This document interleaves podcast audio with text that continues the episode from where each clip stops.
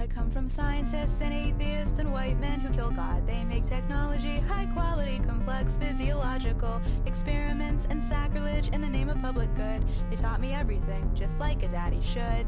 Chapter And you were 69 beautiful and vulnerable. The next couple weeks were the most surreal ones of my life, and that's saying something, since it beats growing up in a cage, being on the run, finding other mutants in a lab deep below the subways of New York City, and, oh yeah, having wings. This was way weirder than that. Nothing awful happened. We went back to school, and it was business as usual, except that Gazzy and Iggy somehow managed to get through their days without detonating anything. At first. The headhunter stayed out of our way, perhaps for health reasons, trying to avoid an apoplectic fit. Angel's teachers seemed to behave pretty normally, like she didn't suddenly take her class to a toy store and buy them anything they wanted. That would have been a tip off for me. Nudge got invited to a birthday party, a non mutant birthday party. Anne promised to help her find an outfit that would hide her wings, but still look normal. And, brace yourself, I saved the best and worst for last. That guy Sam asked me on a date. You what? Iggy burst out. I got asked on a date, I repeated, flinging mashed potatoes onto my plate. Oh, Max, Nudge said. You're kidding, said the Gasman with his mouth full. He laughed, trying not to spit food. What a loser. What did he say when you shot him down? I busily cut my steak. You said yes, didn't you? Nudge asked. Oh my god, Iggy said, his hand on his forehead. Max on a date? I thought we were trying to avoid tears and violence and mayhem. Yet another frustrating instance of dagger glances not working on Iggy. I think it's great, said Angel. Max is beautiful. She should go on dates. What are you going to wear? Anne asked with a smile. Dunno, I muttered, my face getting hot. And did you notice who didn't say one word? Right.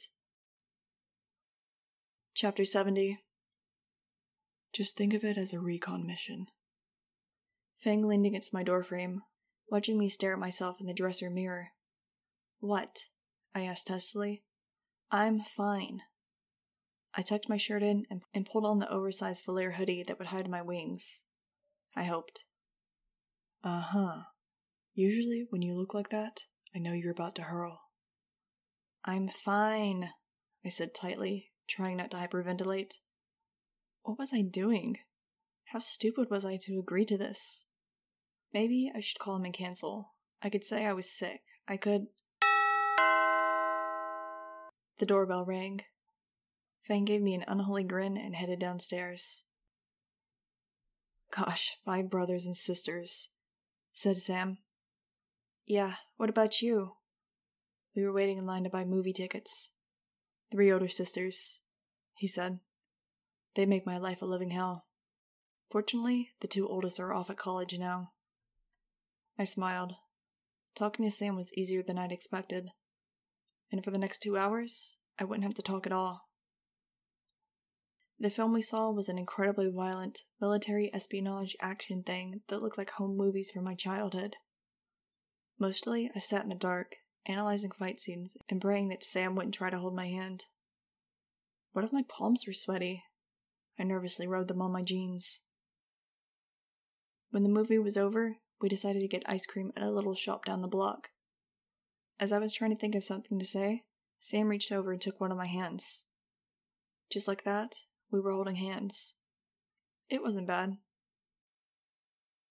At Ye Old Ice Cream Shop, we got our orders and sat down at a little marble top table. I was wondering how far I could throw the table, if necessary, when Sam asked, So, what are you doing for Thanksgiving? Just having dinner with Anne, I think, I said. It's too bad you won't be with your parents. True, I nodded and applied myself to my sundae. We're going to have hell dinner with the relatives, said Sam. He held up his maraschino cherry. Want mine? Yep. He put it on top of my sundae and smiled. I smiled back. Why is it hell dinner? He made a face. My two oldest sisters will be back. There will be too much hogging of the bathrooms, phone, and TV. My Uncle Ted will talk non stop about his business, which is insurance. I winced in sympathy. Mom will try to keep Aunt Phyllis away from the liquor, but it won't work. Dad will be trying to watch the football game, so he'll be shouting at the TV and spilling corn nuts on the carpet. Sam shrugged. I liked the way his chestnut hair sort of fell over his forehead. And he had nice eyes, hazel colored, kind of tortoiseshell. Sounds pretty bad, I said. Was that kind of Thanksgiving common? I had no idea. I only knew what I'd seen on TV. What kind of Thanksgiving would my old friends Ella and Dr. Martinez have? Sam shrugged again. It'll suck. But then it'll be over and I'll have four weeks to brace myself for Christmas. I laughed, and he grinned back at me. A slight movement behind him caught my eye. Sam had his back to the big plate glass window, and someone had walked past it. No, someone was still there. My hand froze in midair, and my heart felt encased in ice. Ari was outside, giving me a predator's grin and a thumbs up sign. Chapter 71 Right in the middle of my freaking date. Quickly, I glanced around the shop. There was an exit behind the counter. I could knock over this table to slow him down. Max, are you okay? Uh huh, I muttered absently, my eyes locked on Ari. He grinned at me again, then walked past the window. I saw a flash of streaked hair next to him, and then I saw my reflection in the window. Sam turned to see what I was looking at just as Ari slipped out of sight. I sat very still, waiting for erasers to burst through the window, drop through the ceiling. Sam was still looking at me quizzically. You okay? He asked again. Um, uh-huh. I tried to look normal. Just thought I saw something. Believe what you know, not what you see. Okay, so not only were erasers butting in, but don't you just hate it when the little voice inside your brain starts talking at you during a date? I know I sure do. And what did it mean? I already knew Ari was still alive. Max? I gave Sam my attention again. I smiled apologetically at him. I was on full alert, ready to spring into action, but nothing was happening. I like how you're eating a whole sundae, said Sam. Oh, just a small fat free scoop in a cup. But you're all over that thing. I laughed, startled, wondering if I should feel embarrassed. I don't worry about what I eat. Just, you know, if I'm going to eat. I like it, said Sam again. And I am liking you, I thought. Chapter 72 We got a ride back to Anne's with Sam's third oldest sister, who'd just gotten her license. Sam walked me up to Anne's front porch. Thanks, I said, feeling awkward and at a loss again. I had a really good time. Me too, said Sam. You're not like other girls I've met. You can say that again, pal. Is that good or bad? I asked. Good. Definitely good. Sam really did have a nice smile. He moved closer to me, put one hand on my shoulder and the other under my chin. My eyes went wide when he kissed me. We were almost the same height, and he wasn't as lean and hard as Fang. He kissed me again, angling his head the other way, and he put his arm around my waist. You know what? My wings didn't even cross my mind. I closed my eyes and just went with it. Oh my god, kissing. Go with the flow, Max. For once, the voice had something worthwhile to say. An irritated little beep came from the car. Sam's sister wanted to get home. We broke apart, both of us wide eyed and laughing a little. Whoa, Sam said, and I nodded in agreement. You better go, I said. But thanks again for everything. It was great. Yeah. Sam looked like he wanted to kiss me again, but his sister tapped the horn once more. Looking regretful, he went down the steps and across the dark driveway. Talk to you tomorrow, he called over his shoulder. Yeah. They drove off, leaving me alone with feelings I didn't even have words for. Chapter 73 Anna was waiting for me inside. How was it? she asked, standing up and smiling. Fine, I said. Well, good night. I kept walking and went up the stairs. I wasn't trying to be rude. Not that that usually bothers me, but I just couldn't talk to her about anything that mattered. I went up to my room and sat on my bed, reliving the last ten minutes. My door opened slightly, and Fang put his head around it. He came in, holding one hand over his eyes. Whoa, he said. Your happy glow. It's blinding. I rolled my eyes at him, then pulled off my hoodie. I wiggled my shoulders and let my wings untuck a little bit. Ah, that felt better. I'd been holding them in tight all night. I wondered if Sam had felt them at all. He hadn't screamed or looked horrified, so I guess not.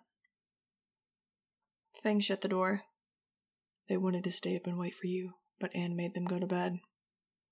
Good thinking on Anne's part, I said. So, how was it? Fang leaned against my desk and crossed his arms over his chest. I heard something in his voice, and I looked up at his face. As usual, he was completely impassive, but I knew him so well that I could read almost the indiscernible twitch of his jaw muscle, the slight tightening around his eyes. I saw him. What's the phrase? Oh, yeah. Stuck to you like glue. So I guess you got along all right. Fang waited as I tried to figure out what was going through his head. Yeah, I said finally. There's a lot of that going around. He looked a little embarrassed, and I kicked off my sneakers. Fang sat down next to me, leaning against my headboard. So you like him. I don't have to kill him. His voice was tense. I shrugged. Yeah, he was really nice. We had a good time. But. I rubbed my temples with my hands. But so what? He could be the nicest guy in the world, but it doesn't change anything. I'm still a mutant freak. We're still in a situation I hate more every day. We can't trust anyone. We can't solve the code mystery. We can't find our parents. Not that it would help if we did. Fang was quiet. I saw Ari tonight, I said, and his head came up. He was standing outside the ice cream shop. He smiled at me, and there was someone with him. I paused, thinking back to that flash of blonde hair. I saw. Then it hit me. I thought I'd seen my reflection in the window, but I hadn't. I slowly turned and looked at Fang. Ari had me with him. There was a me outside the window. My stomach took a dive. Fang blinked, his version of complete astonishment. I saw a flash of blonde streaked hair in the van the day they attacked us, I said. And tonight I saw that same hair outside with Ari. I thought it was my own reflection in the window, but it wasn't a reflection. It was a me. He didn't bother asking me if I was sure. He knew he didn't have to. Holy crap, he said, trying to process this. A Max on the dark side. Pretty much the worst thing I can think of. Jesus, another Max. A bad Max. Crap. That's not all, I said slowly. You know how I said if I went bad, I'd want you to do anything you had to to keep the others safe? He looked at me warily. Yeah. The reason I asked about that, I took a deep breath and looked away. A couple of times when I've looked in the mirror, I've seen myself morph into an eraser. Fang didn't say anything. I touch my face and it feels just the same human, smooth. But the mirror shows me as an eraser. I looked down. I couldn't believe I was admitting this out loud. There was a long silence. Seconds ticked by like hours. I bet you look kind of pig and easy, Fang said finally. I snapped my head up to look at him. He seemed very calm, very normal, despite what I'd just told him. What? Bet you were kind of cute, pup girl. He bared his teeth as if they were fangs and made a little growling sound. Ruff, he said, and made a pouncing motion at me. I smacked him upside the head. He dodged to one side, laughing, but I jumped to my feet, angry. He held his hands up in surrender, and with difficulty stopped laughing. Look, said Fang, trying to keep a straight face. I know you're not an eraser. I don't know why you saw that in the mirror, and I don't know who the other Max is. But I know who you are all the way through. You're not an eraser. And even if I saw you as an eraser, I would still recognize you. I know you're not evil, no matter what you might look like. I thought of the voice, telling me to believe what I knew rather than what I saw, and tears started to my eyes. I sank back down onto the bed, just wanting to go to sleep and not think about anything. Thanks, I told Fang in a broken voice. He stood up and then smoothed my hair with his hand. You're fine, he said quietly. Don't you dare put any of this on your blog, I warned him. Don't even think about it for a millisecond. Don't flatter yourself, he said and left my room. Hey, and thanks for listening to another episode of Maximum Crime, a Maximum Ride bootleg audiobook podcast thing. I am your Olive Markey, and sorry about the short episode this week. Um, I had a lot of stuff going on. Not that that's an excuse for giving you guys less content, but I just didn't have much time to dedicate to this, which sucks. So I'm sorry about that. I'll do better in the future. Um, I forgot Easter was this weekend. I got one of the two holidays that were coming up, so that's that's good, I guess. I don't know. Maybe I should stop just announcing holidays and stuff and telling people to have a happy whatever, but um I think it's fun. I'm having a good time with it even when I miss it. So I'm going to keep doing that. So uh happy belated Easter if you celebrate Easter or if you just had a bunch of candy that you ate. Uh, I'm happy that you did that, hopefully. I don't really have anything else to say besides that stuff, just the normal plugs. If you want to get in contact with me, you can email me at maximumcrimepod at gmail.com, or you can hit me up on my Tumblr over at maximum crime pod, and I will get to your ask or messages, DMs, whatever we want to call those there. Alright, I think that's all I gotta say this time. So until next time, fly on.